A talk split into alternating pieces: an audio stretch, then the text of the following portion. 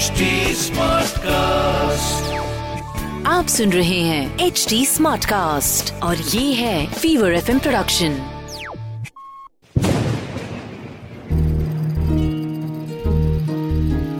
बूंदों से बातें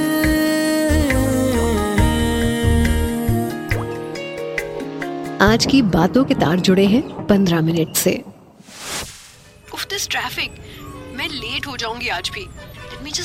सब ठीक है ना ये है बयालीस साल की सुजाता, एक सिंगल मॉम रोज जॉब के लिए पंद्रह किलोमीटर दूर आना जाना लगता है इनका घर से।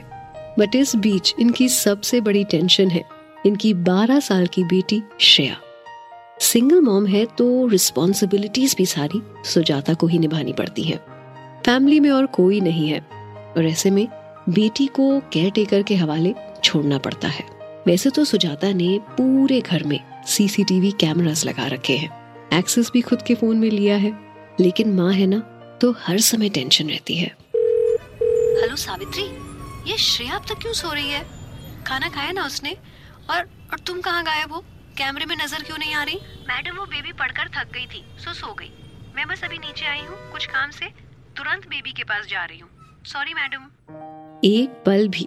केयर टेकर सावित्री अगर सुजाता को श्रेया के पास नहीं दिखती तो सुजाता का बीपी शूट करने लगता।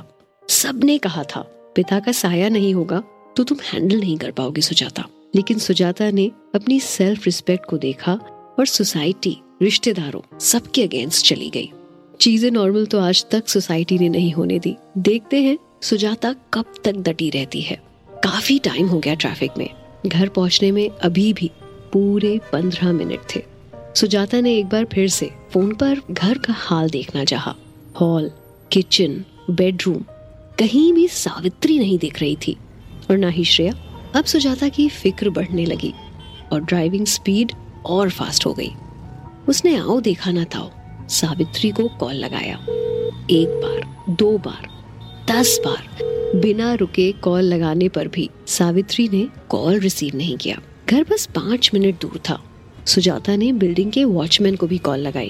उसका फ़ोन भी बिज़ी जा रहा था। सुजाता की दिल की धड़कन ना बहुत तेज हो गई थी। चेहरा चेहरा पसीने से भीग गया था। उसके हाथ ड्राइव करते समय कांपने लगे और सिर्फ़ बुरे ख्याल आ रहे थे। कहीं सावित्री ने श्रेया को नहीं नहीं। उसके सामने हर उस शख्स का चेहरा आ रहा था जिसने उसे डाइवोर्स लेने से रोका था। ये बोला था कि एक अकेली औरत एक बच्ची की ज़िम्मेदारी नहीं उठा सकती। श्रेया का चेहरा भी उसे बार बार दिख रहा था। वो पूरी तरह से घबरा चुकी थी। आसमान में बादल गरजने लगे और अंधेरा गहरा होता जा रहा था। मौसम भी जैसे एकदम उसके ऑपोजिशन में आ गया हो। अचानक एक बड़ी ज़ोर से बिजली कड़की और उसी के साथ बारिश शुरू। सुजाता बिल्डिंग के गेट पर पहुँची। गाड़ी रोकी, कार का दरवाज़ा खोलकर अपने फ्लैट की तरफ़ बेसुध दौड़ पड़ी। लिफ्ट के पास जाते ही उसने देखा कि लिफ्ट आउट ऑफ़ सर्विस थी।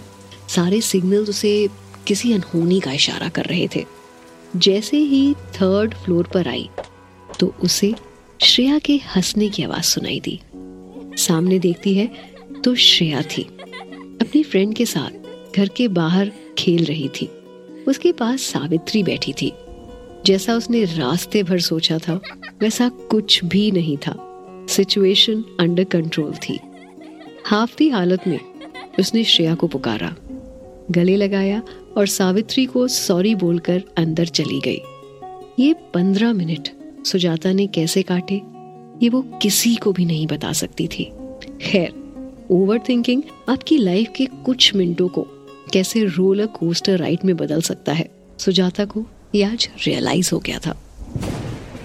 ये थी बूंदों से बातें conceptualize by Vijay written by Vartika mixed by Ankit video produce by Gurpreet और आवाज़ मेरी यानी पूजा की है। आपको ये कहानी कैसी लगी? हमें कमेंट करके बताइएगा। हमारे सोशल मीडिया हैंडल्स हैं एच टी और फीवर एफएम ऑफिशियल हम फेसबुक इंस्टाग्राम यूट्यूब और क्लब हाउस पर भी मौजूद हैं।